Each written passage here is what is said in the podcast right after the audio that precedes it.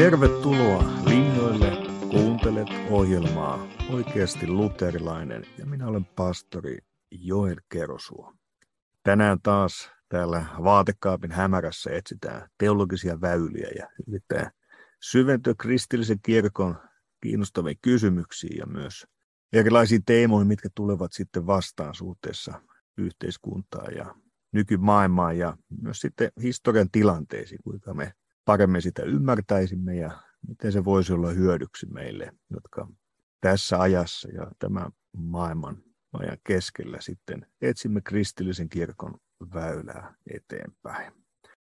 Edellisissä kahdessa jaksossa on käsitelty Rod Dreherin kirjaa The Benedict Option ja tämän kirjan äärellä jatketaan myös tässä jaksossa. Nytkään alussa en käy pitempää muistelua läpi, että mitä siellä on aiemmin puhuttu. Ne löydät halutessasi edellistä jaksoista, jaksoista 73 ja 74.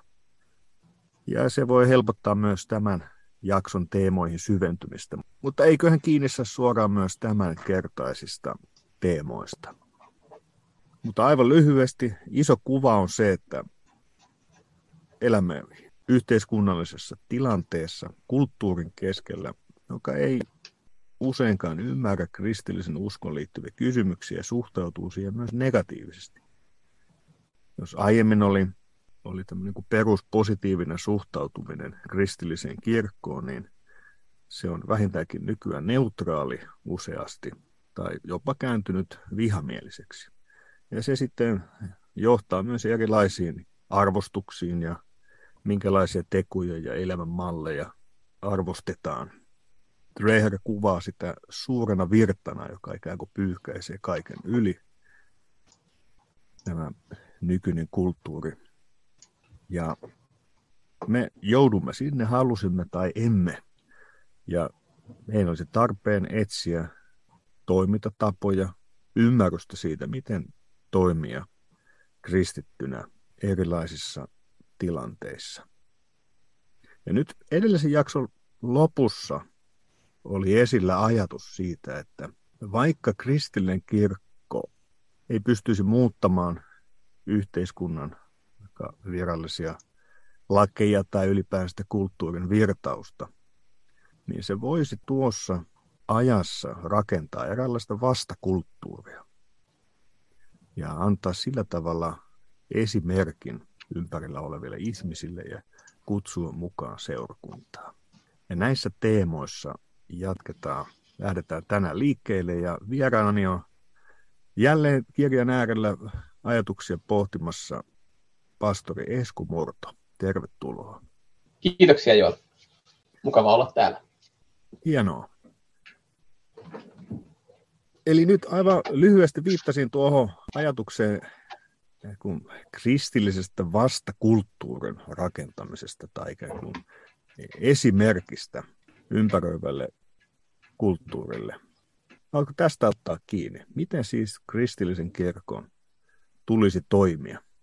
Ja mistä lähdetään ikään kuin haarukoimaan ja lisää syventämään, että mistä siinä on kyse? Joo, näin se on. Siis voisi sanoa, että tämä on niin yksi tämmöinen Dreyerin kirjan mun mielestä hyvin suuri vahvuus on se, että, että hän ottaa niin kuin kristillisen seurakunnan tähän ratkaisuavaimeksi. Ja, ja muutenkin siis Dreyerin kirjahan on sen tyyppinen, tämä Benediction, että tämä ei ole mikään tällä niin kuin yksityiskohtainen ohje siitä, että mitä pitää tehdä. Tai, tämähän on enemmänkin tämmöinen niin kuin pohdiskelu ja ideoiden jakamiskirja, joka sitten korkeintaan niin kuin pistää lukijansa miettimään, että mitä tämä voisi olla. Mutta mun mielestä tämä on yksi kirjan vahvuuksista on se, että Dreyer näkee, että, että tietysti myös niin kuin keskeinen tekijä siinä, että miten kristinusko tässä uudessa tilanteessa A selviää, B menestyy, niin on kristillinen seurakunta. Ja tässä mielessä täytyy sanoa, että Dreyer varmaan niin ero aika pitkälti siitä, mitä nyt yleensä tämmöiset niin kuin aikamme YouTube- ja bloggarit on, koska useinhan se niin kuin ajatellaan, että se tai se niin kuin keskustelu käytää yksilötasolla tai sitten jotenkin tämmöisellä niin kuin maallisen kulttuurin skenessä. Mutta Dreyer ottaa mukaan vahvasti tämmöisen niin kirkon elämä. Ja siinähän se sanoo, se sitten niin kuin, jos mä lainaan lainaan kirjoittajaa, the best witness to post-Christian America is simply to be the church, as fiercely and creatively a minority as we can manage. Eli siis hän sanoi, että, että kirkko te- täyttää parhaiten tämän lähetystehtävänsäkin vain yksinkertaisesti olemalla kirkko. Ja sitten lisää siihen as fiercely and creatively a minority as we can manage. Eli siis, eli siis innokkaasti ja rohkeasti ja luovalla tavalla vähemmistössä ja, ja se Dreerin pointti on se, että ja tämä on jotenkin mun mielestä hirveän raikas ja hyvä ajatus on se, että tässä ei tarvita nyt jotain niin kuin ihme kommervenkkejä seurakunnalle. Jotain tämmöisiä vähän niin kuin elämälle vieraita tai jotenkin kummallisia käänteitä, mitä täytyy ruveta tekemään, vaan että seurakunnan ja kristillisen kirkon täytyisi vain niin havahtua olemaan ihan tosissaan kristillinen kirkko. Ja sehän nyt ei sitten tietenkään välttämättä aina niin kauhean helppo homma mutta kuitenkin se, semmoinen, mikä tämmöisille guruille ja mikä itsellä aina herättää epäilyä on tämä, että kun tullaan keksimään, että nyt, nyt mä aina kerron teille jotain sellaista, mitä kukaan muu ei ole aikaisemmin keksinyt. Ja tällä keinoin tämä homma toimii. Niin Dreyer pyrkii, pyrkii välttämään tämän, tämän tyyppistä kyllä.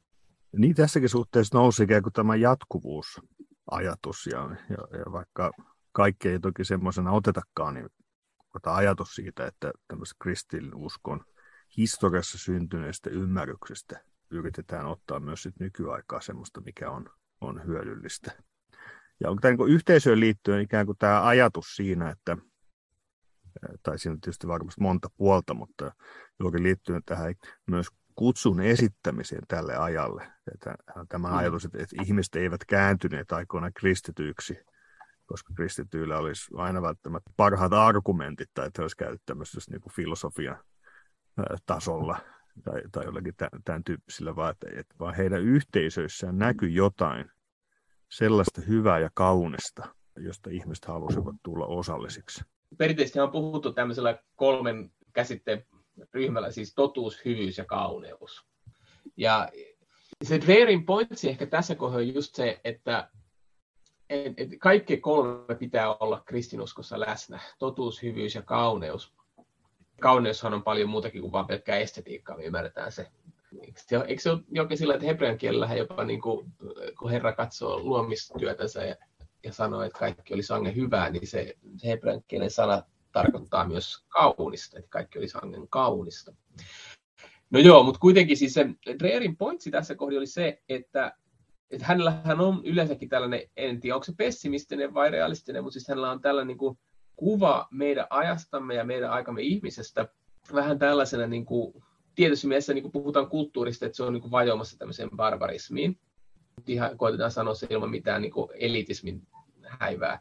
Meillä on aiemmassa jaksossa tästä puhetta, mutta ehkä sitä voisi pikkusen vielä tätä avata, että mi- niin, no, mitä barbaris kysymättä. Ei, ei, ei, ollut kyse keihästä ja lannenvaatteista, vaan ikään kuin Joo, ei, vaan, ihmistä ilman se... historiallista muistia. Joo, ja siis se Dreerin pointsi on se, että mehän on tavallaan niin tämmöisiä, tämä länsimaalainen ihminen on tämmöinen jotenkin niin kuin, en tiedä miten sitä pitäisi kuvata, siis se on barbaari, jolla on mikroaaltouuneja ja, ja, ja älypuhelimia. Mutta et, et tällainen tietynlainen niin kuin henkinen köyhyys, joka ei ole pelkästään tiedon puutetta, mutta sitäkin niin vallitsee. Jotenkin tällainen kiinnostumattomuus, historiattomuus, impulsiivisuus, kaikenlaiset tämmöiset niin kuin piirteet. Ja, se, ja se, miten, miten se tulee tähän niin kuin kirkon työhön, nyt, niin siis Dreyer väittää kirjassansa, esittää, että, että tämmöinen niin kuin totuusargumenteilla evankelioiminen on haastavaa nykytilanteessa, ei siksi, että kristinuskolla olisi, ei olisi hyviä argumentteja esittää, vaan siksi, että ihmisten on hyvin vaikea ottaa vastaan tämmöisiä, niin kuin, mitä voitaisiin sanoa, ehkä tämmöisiä järkiperusteita tai järkiargumentteja. Ja siinä on niin kuin tämä hänen tämmöinen niin yhteiskunta-analyysi tai kuvansa siis on sen tyyppinen, että jos vaikka puhutaan apologiassa, siis tämmöisen niin kuin kristinuskon järkiperäisestä puolustamisesta, niin että sä voit latoa maailman parhaat apologiset argumentit pöytää, ja se ei vakuuta sun yleisöä. Ja syy on se, että A, ne, ne ei ymmärrä, mitä sä tarkoitat, siis että heidän tämmöinen niin kuin kykynsä käsitellä asioita erittelevästi ja tiedollisesti yksinkertaisesti ei ole harjaantunut riittävästi.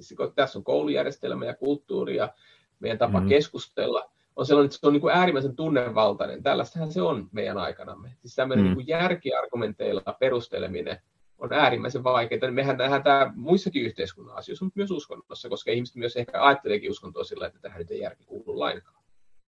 Ja sitten toisaalta taas on se, että et, et he ehkä ei välitä tämmöistä argumenteista. He saattaa ajatella, että no toi kuulostaa ihan järkevältä, mutta so what? Että jopa saattaa olla sellainen, että ihmisillä, joillain ihmisillä tiedostaen tai tiedostamatta on sen tyyppinen juttu, että ei se nyt tarvitsekaan olla niin kauhean järkevää. Ja tämä on ehkä sitten tämähän meidän, vähän vähän tämmöistä niin meidän barbarismia. Mm. Ehkä tähän liittyen, siis se on vähän, vähän toinen keskustelu, mutta liittyen myös akateemiseen maailmaan. Että ei ole vain pelkästään, että vaikka meidän koulujärjestelmässä ei harjaannutettaisi pohtimaan tämmöisiä isoja maailmankatsomuksellisia kysymyksiä, vaan myös voisi sanoa, kuin, että tiedemaailman huipulla, jos miettii vaikka niin kuin, siis sanotaan tämmöinen niin filosofinen ymmärrys asioista, että jos lukee vaikka meillä tämmöisiä niin tieteen popularisoijia, niin se on hämmentävä heikkoa se, se ymmärrys tämmöistä niin filosofisista asioista ja, ja niin kuin pohdinnoista, mitä sitten klassisesti filosofiassa ja, ja, ja teologian rajapinnoilla on sitten harjoitettu. Juuri se kokemus, että, että nämä, nämä ihmiset, jotka on tietyn alan, jos se nyt maailman huippua, niin Suomen huippua, niin, niin se, että, mm-hmm. että miten voi olla niin kuin, ikään kuin vähäinen käsitys siitä tämmöistä filosofiaa. Me aika suosii tämmöistä, niin kuin, tämmöistä niin kuin fakkiajattelua, että ihminen on miten se nyt vitsi meni se, että lääketieteessä erikoistuminen tarkoittaa sitä, että henkilöstä tulee vasemman sieraimen dosentti. Mm. Mutta siis se, että, että me varmaan niin tiede, maailmankin suosittaa fakkiajattelua tai on suosinut sellaista, missä erikoistutaan tiettyyn asiaan hyvin kapeasti ja hyvin pitkälle. Ja sitten menee semmoinen kyky ymmärtää kokonaiskuva. Että tähän kaikki, varmaan kaikki oman alan asiantuntijat lyö otsansa, kun ne lukee lehtiä. Että samalla lailla Jokke, sä ja mä, niin kun, me, kun me luetaan, että Hesarissa kirjoitetaan kerrankin jotain uskonnosta tai filosofista tai teologiasta, niin sitten aina tulee semmoinen syvä huokaisu, että siellä ei kyllä taas loivittaja yhtään tajunnut, mistä kirjoittaa. Mm. Mutta tällaista se on. Ja se on niin kuin suuren yleisön ongelma. Ja sitten kun koitetaan selittää asioita, niin, niin törmätään hyvin nopeasti siihen rajoitukseen, että ei nämä vaan, niin, niin kuin, näin vaan aukea. Ja se Dreerin ratkaisu siihen on sitten se, että ei suinkaan se, että me tehdään kristinuskosta jotenkin nyt järjetöntä tai, tai, tai tämmöistä, mutta että, että se ensimmäinen askel, jolla lähdetään niin kuin tavoittamaan ihmisiä, niin se saattaisikin olla enemmän niin kuin tässä hyvyys ja kauneus osastolla, jos puhutaan tästä totuus, hyvyys ja kauneus.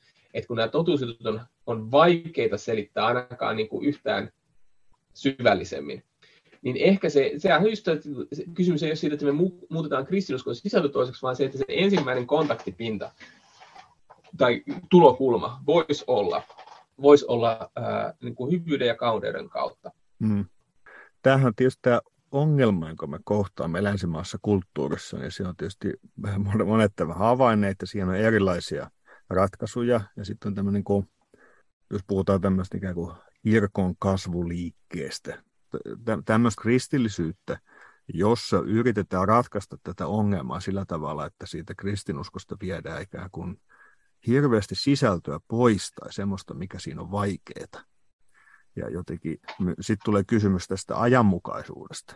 Että pitäisikö se olla niin kuin, ikään kuin mahdollista, niin kuin aiemmin puhuttiin, että, että pitääkö ikään kuin kaikki kynnykset kristillisen kirkkoon saada pois. Että nyt joku jossain vähän kuin autokauppiana myy mahdollisimman paljon Jeesusta. Ja, mm. Että se on tehty mahdollisimman simppeliksi. Ja nythän tämä Reiherin se perusviritys on se sanoa, että ei näin, vaan, vaan juuri, että, että, että täytyy säilyttää omaleimaisuutensa ja, ja ja säädetä kristin identiteettiä siitä jatkuvuudesta kummuten. Että vaikka ihmiset ei lähtökohtaisesti ymmärtä sitä, niin, he, niin sit heillä onkin kuitenkin mahdollisuus parhaimmillaan ymmärtää, että tässä on nyt jotakin, joka edustaa sitä totuutta, kauneutta, hyvyyttä ja voisiko mäkin tulla siitä osalliseksi. Että tavallaan voisi sanoa, että Dreyer ehkä niin kuin ymmärtää tai tunnistaa saman ongelman, mitä tämmöiset niin kuin popmessu porukka on, on havainnut, mutta ne vastaukset on hyvin toisenlaiset. Ja tietysti ehkä nyt sinä ja minä ollaan tässä sen Dreerin kanssa samaa mieltä, että tällainen niin kuin popmessu tai popkristillisyys, missä mennään savukoneet ja, ja tota, vilkkuvalot edellä, niin, niin sehän, sehän niin kuin ulosmittaa hirveän paljon kristinuskon sisältöä pois. Et siinä vedetään niin kuin tasohöylällä aika paljon pois, että menee helpommin helpommin tota, niin kuin vastaanotettavaan muotoon. Ja sitten se Dreerin idea on pikemminkin se, että et, et just tämä, että kirkko niin kuin häpeilemättömästi ja, ja niin kuin innokkaasti käyttäisi omaa perintöään, ja se voi olla ja se onkin vaikuttava ja, ja pysäyttävä. Ja siis kun me puhutaan liturgiasta esimerkiksi vaikka siis Dreerille tämä, että, että evankelioidaan kauneudella, no se ei ole pelkästään ainoastaan liturgiaa, mutta kyllä se voisi sanoa, että liturgia varmasti liittyy siihen, että vietetään me, messu, jos me sanotaan tällä vähän niin kuin kontekstualisoida lähetyshiippakuntaa, että vietetään messu arvokkaasti, kauniisti, elävällä ja niin kuin innokkaalla, hyvällä tavalla. Niin, niin se, sehän ei ole koskaan myöskään niin kuin erossa vaikkapa esimerkiksi totuudesta. Et, et siis niin kuin, tai kristillinen taide, jos se on hyvää kristillistä taidetta, niin sehän on aina, niin kuin siinä on totuus mukana, siis että, että se puhuu jostakin. Tai liturgiahan on täynnänsä niin kuin julistavaa ja, ja tunnustavaa mm. elementtiä. Mutta se, se tapa, millä se totuus niin kuin kohdataan, niin se ei ole sellainen analyyttinen, että mä esitän nyt sulle nämä kolmen kohdan syllogismit tässä ja tota, mitä sanot tähän ateisti, käännytkös jo. Va, vaan se on niin kuin vähän toisen tyyppinen. Hmm. Joo, ja tästä päästään juuri, että, että millä tavalla se myös se kirkon jatkuvuus on, on läsnä siellä koko ajan. Ja, ja siis mitä traditiorikkautta kirkossa opetetaan. Joskus voi olla niin, että niitä ikään kuin suoraan hylätä, vaikkapa varhaisen kristillisyyden tekstejä tai, tai uskopuolisuuden perintöä, mutta niihin ei vain koskaan viitata. Ei, ei koskaan sukelleta syvemmälle siihen reformaation perintöön. Ja, ja sitten se, että jos kristinuskon maisemasta tulee tämmöinen contemporary eh, juureton joka sitten helposti se, niin kuin sanotaan, tasohöylällä vedetään myös sisältöä pois ja sitten tulee vaan tämmöisen ikään kuin englannin kielellä leviäviä sloganeita, rupeaa täyttää sen kirkon ilmatilan. Niin se on eri juttu kuin, kuin se, että, että jos halutaan ankkuroitua myös siihen historialliseen ketjuun ja jatkuvuuteen. Ja Reerhin yksi pointtihan on just se, että tähän tämmöiseen barbarismiin kuuluu historiattomuus. Siis täys semmoinen niin kuin sosiaalinen irrallisuus, että ei oikein ymmärretä, mistä tullaan, eikä totta puheen olla edes kauhean kiinnostuneita siitä. Ja tällainen voisi sanoa, että tämmöinen niin kuin Instagram-kristillisyys, niin se suostuu tähän. Se suostuu mm. tähän barbarien historiattomuuteen. Ja Dreerin vastalause on se, että me ei saada lähteä mukaan siihen, vaan me pitää luottaa, että itse asiassa tällä on paljon arvoa. Ja, ja meidän kohdallahan se tarkoittaa käytännössä hyvin usein myös sitä, että, että se on semmoista niin kuin, ei vaan semmoista niin kuin konservatismia, siis että että ei nyt muuteta mitään, vaan pidetään kaikki sillä kuin se on ollut ennenkin. Vaan se on enemmän tällaista, voisiko sanoa, niin radikaalit traditionalistista, tai siis sillä lailla, että et, et, et mennään oikein ja katsotaan, että et, et mitä oli ennen. Siis et, et, et, jokuhan sa, voisi sanoa, että konservatiivi on vaan se, joka haluaisi asioiden olevan samalla lailla kuin ne oli silloin, kun hän oli lapsi. Ja me ei voida olla tämän tyyppisiä konservatiiveja, mm. siis, että, että kaikki oli hyvin, kun mentäisiin vaan takaisin 80-luvulle tai, tai, tai 60-luvulle tai 50-luvulle riippuen siitä, koska sä oot syntynyt. Että sitten kaikki olisi hyvin. Vaan että todellinen tämmöinen niin traditioarvostaminen ei vaan sano, että ennen 30-40 vuotta sitten kaikki oli hyvin. Vaan mm. että mennään ihan rohkeasti siihen, että mikä on niin kuin ikuisesti ja, ja pitkään ollut niin kuin ajatonta kristillistä perinnettä mennyt sukupolvi sukupolven jälkeen ja, ja sinne katsoa. Ja tähän niin kuin käytännössä tarkoittaa sitä, että me ollaan usein vähän niin kuin se, se tota, raamatussa tämä, tämä lainkirjan löytäminen temppelistä, kun tehtiin inventaariota ja hups, heijaa, sieltähän löytyikin, tota, oliko se nyt sitten viides Mooseksen kirja, mikä sieltä löytyi. Ja sitten tota, luettiin, että mikä täällä nyt olikaan. Sitten, että luettiin ikään kuin uutena tekstinä sellaista, mikä oli vaan ollut pitkän aikaa hukassa. Niin samalla lailla kristillinen kirkkokin ja me sen jäsenenä me, me kaivetaan näitä vanhoja totuuksia ja tapoja, ja ne on meille tällä hetkellä, ne tuntuu uusilta tavoilta, koska ne on ollut niin pitkään unohduksissa ja siellä niin kuin vintillä pölyä keräämässä.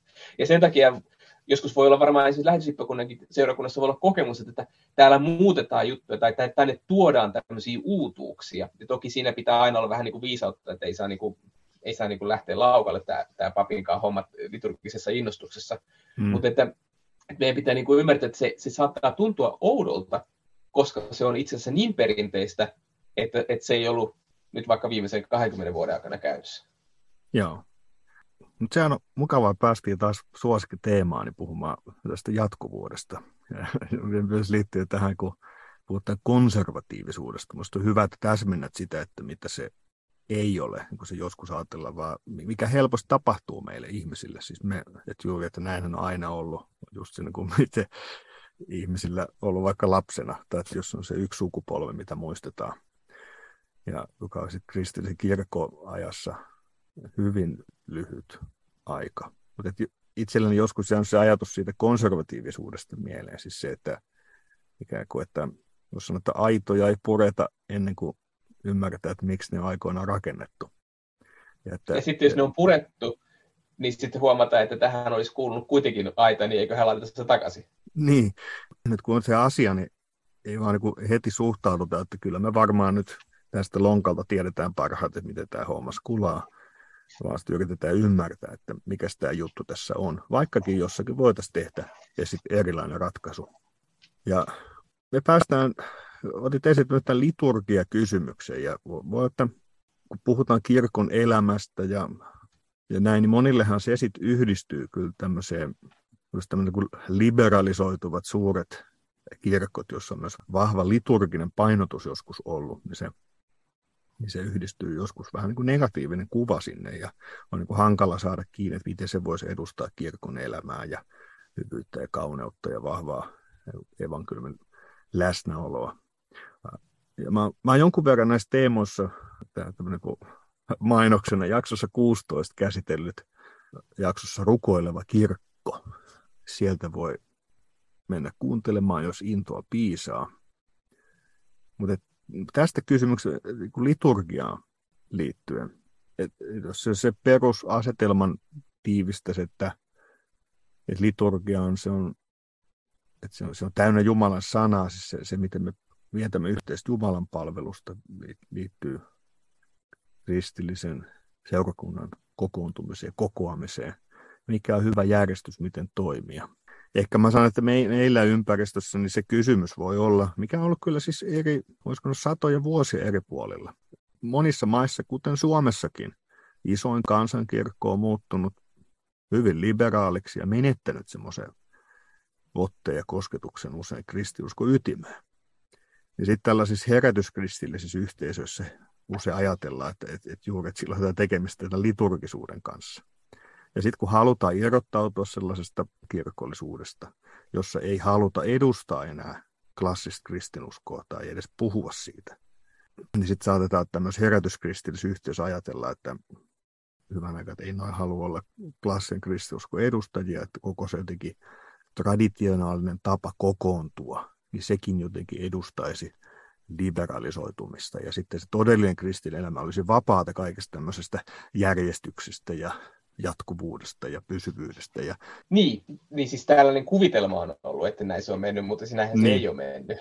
Mm. Vaan, vaan tota, siis ainahan on ollut jonkinlainen muoto, aina on ollut jonkinlainen traditio, aina on ollut jonkinlainen järjestys ja myös tavat. Ja siis tämähän on ihmislajille tyypillistä, ei pelkästään kirkossa, vaan, vaan kaikessa meidän toiminnassa. Esimerkiksi tämmöinen kanadalainen filosofi ja teologi kuin James K.A. Smith, jota myös tuossa lainatansuskirjassa, niin toteaa, että koko elämä on, tai kaikki ihmiselämä on niin kuin liturgista tämmöisessä niin kuin hyvin laajassa merkityksessä.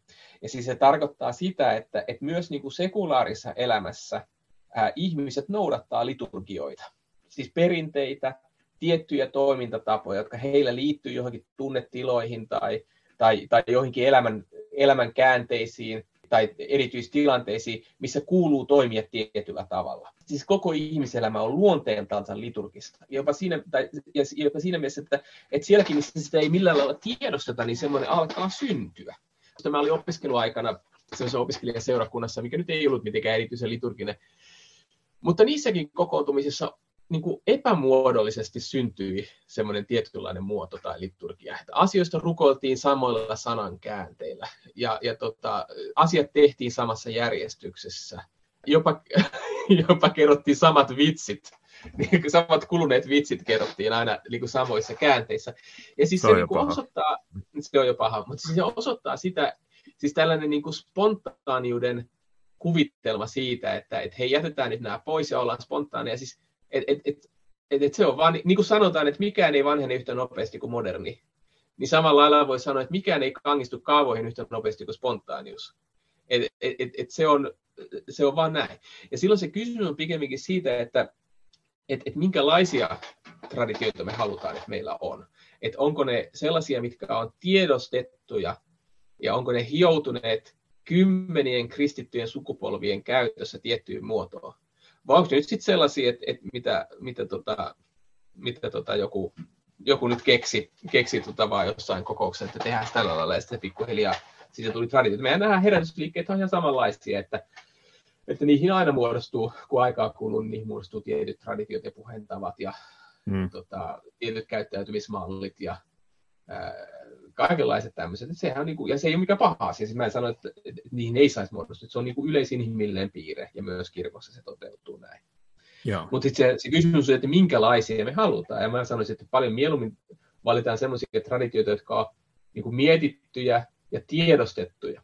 Ja tässä on ihan hyvä ehkä vielä lainata sitä, sitä mikä tämä nyt oli, tämä Jaroslav Pelikanin aika hyvä, ei nyt sutkaus, mutta ehkä aforismi enemmänkin, kun se sanoi sitä, että, siis, että, että traditio on kuolleiden ihmisten elävää uskoa. Ja traditionalismi on elävien ihmisten kuollutta uskoa.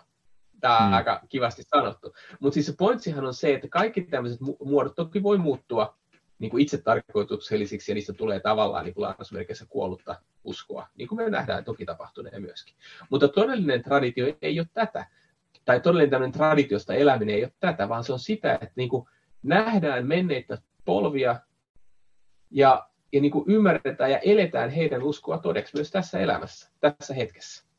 Joo, ja on sanottu, että liturgia on kirkossa syntynyt opetuslapseuttamisen muoto.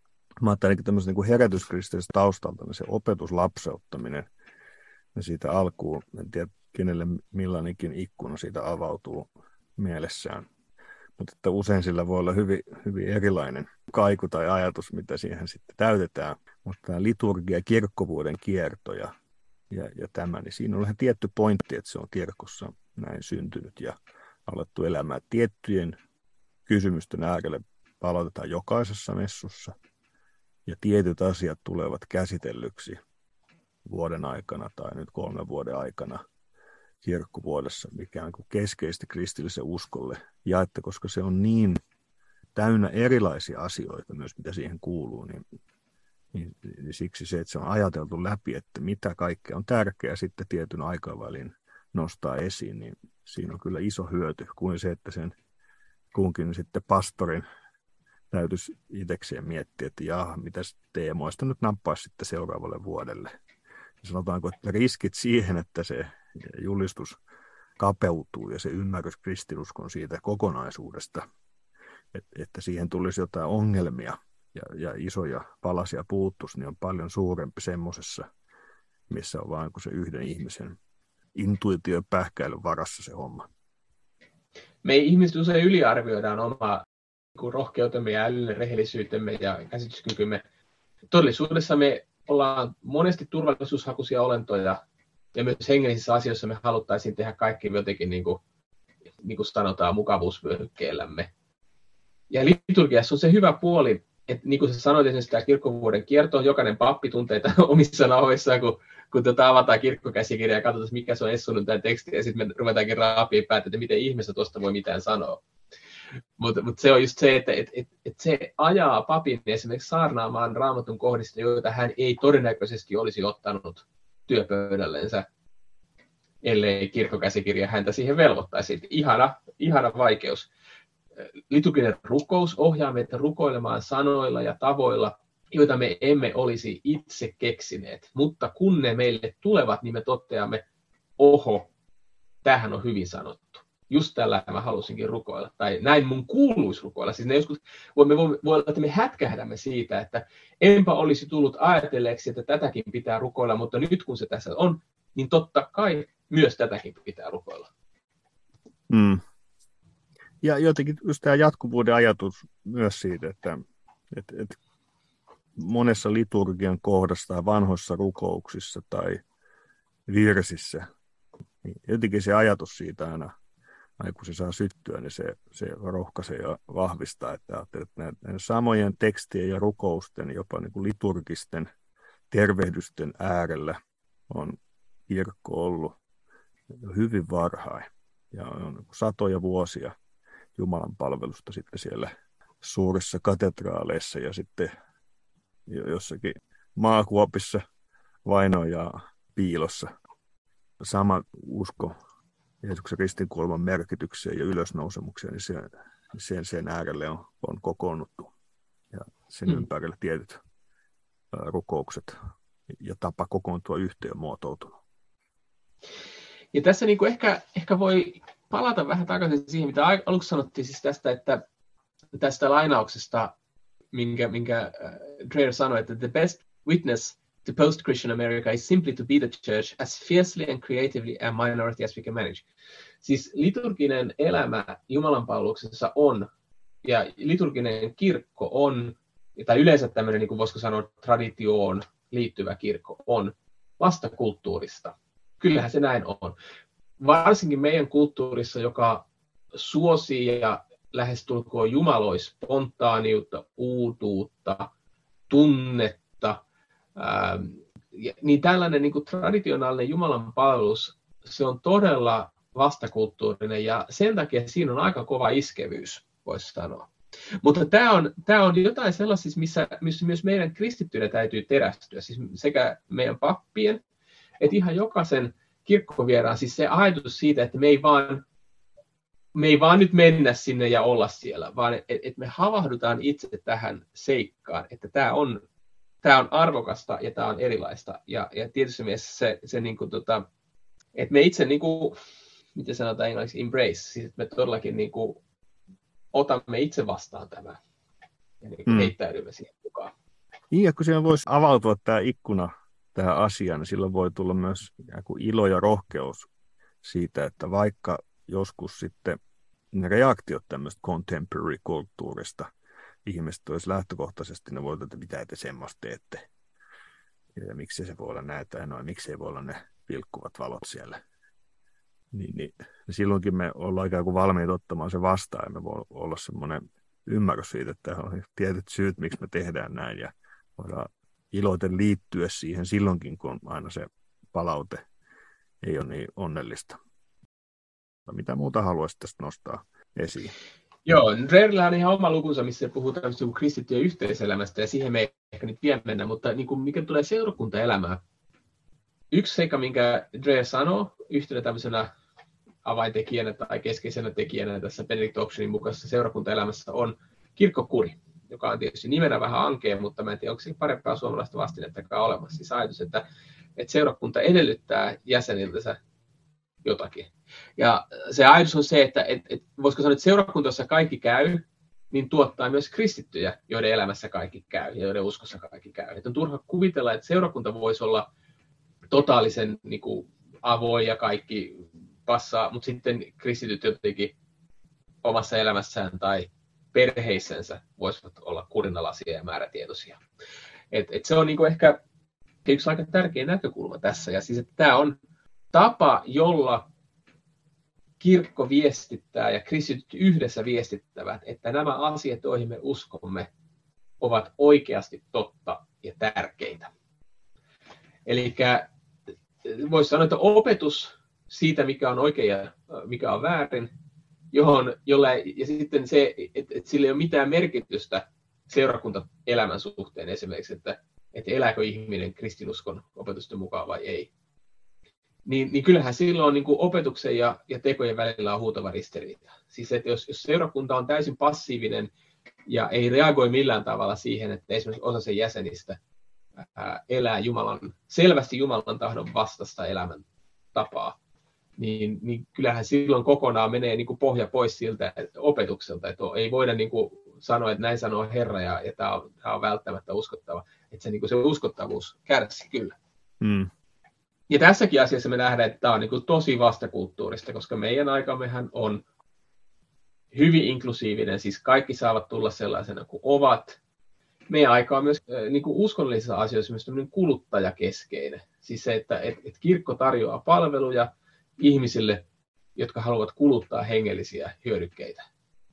Ja, ja tämän tyyppinen puhe siitä, että meillä on joku tämmöinen ihmeellinen juttu kuin vaikka kirkkokuri, niin tähän rikkoo kokonaan tämän ajatuksen. Siis että eihän ravintolat, no ravintolassa nyt tietenkin voi olla joku portsari, joka katsoo, että, että, että minkä näköisenä sinne tullaan sisään tai sillä Mutta siis se koko ideahan tämmöisen niin kuin kapitalistisessa palveluyhteiskunnassa on se, että, että, että tuottaja myy palveluita ja hän pyrkii myymään niitä mahdollisimman paljon kiinnostuneille kuluttajille. Jotenkin ajatus siitä, että se seurakunta asettaisi jotain vaatimuksia tai edellytyksiä ihmisille, jotka sen pariin tulee, niin se tuntuu käsittämättömältä. Mm.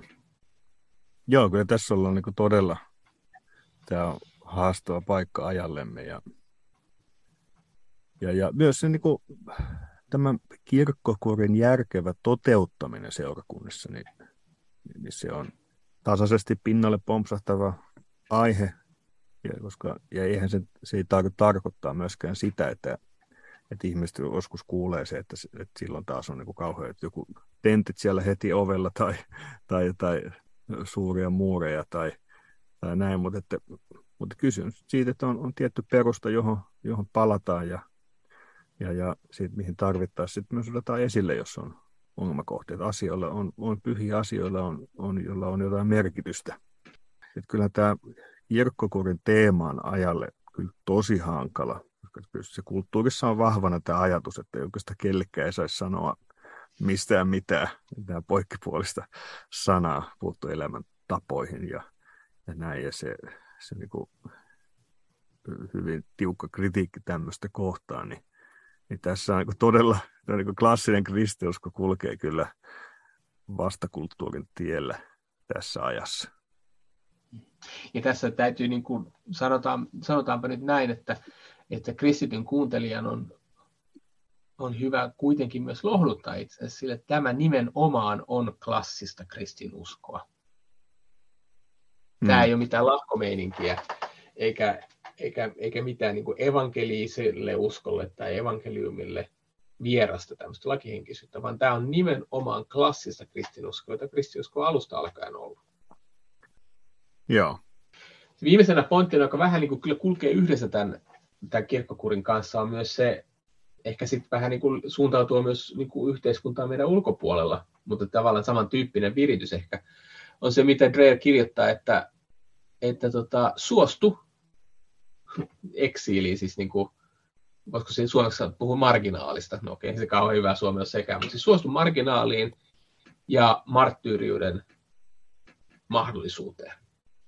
Eli tota, puhe on halpaa, kaikenlaista voi ihmiset väittää, mutta silloin kun kirkko osoittaa, että se on valmis myös kärsimään sen edestä, mitä se pitää oikeana, niin sillä on viesti, sillä on painoarvoa. Mm. Sekä kirkon omille jäsenille että myös sitten kirkon ulkopuolella oleville että marttyyrien veri on kirkon siemen, näinhän sitä sanotaan vanhasta kirkosta, ja vaikka ei tässä nyt ketään verenvuorotusta olisi tulossa toivottavastikaan, niin jos se seikka, että, että et, et joutuu vaikeuksiin tai epäsuosituksi uskonsa tähden, niin on jotakin.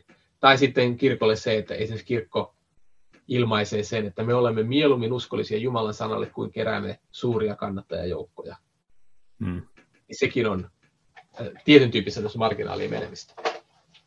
Ja tämä on sellainen asia, missä Reettokin sanoo, siis, että, että, että tässä pitää niin olla viisautta sen suhteen, että minkälaisissa asioissa tällaiset niin kuin konfliktit otetaan vastaan, kun ne tulee. Että kyllähän Raamattu myös opettaa, että jos se teistä riippuu, niin eläkää rauhassa kaikkien kanssa. Että et pitäisi pyrkiä siihen, että et eletään rauhassa kaikkien kanssa. Mutta ainakin se ajatus pitää koko ajan olla valmiina, että jos se sikseen tulee, että pitää totuuden tähden kärsiä, niin sitten siihen ollaan valmiita.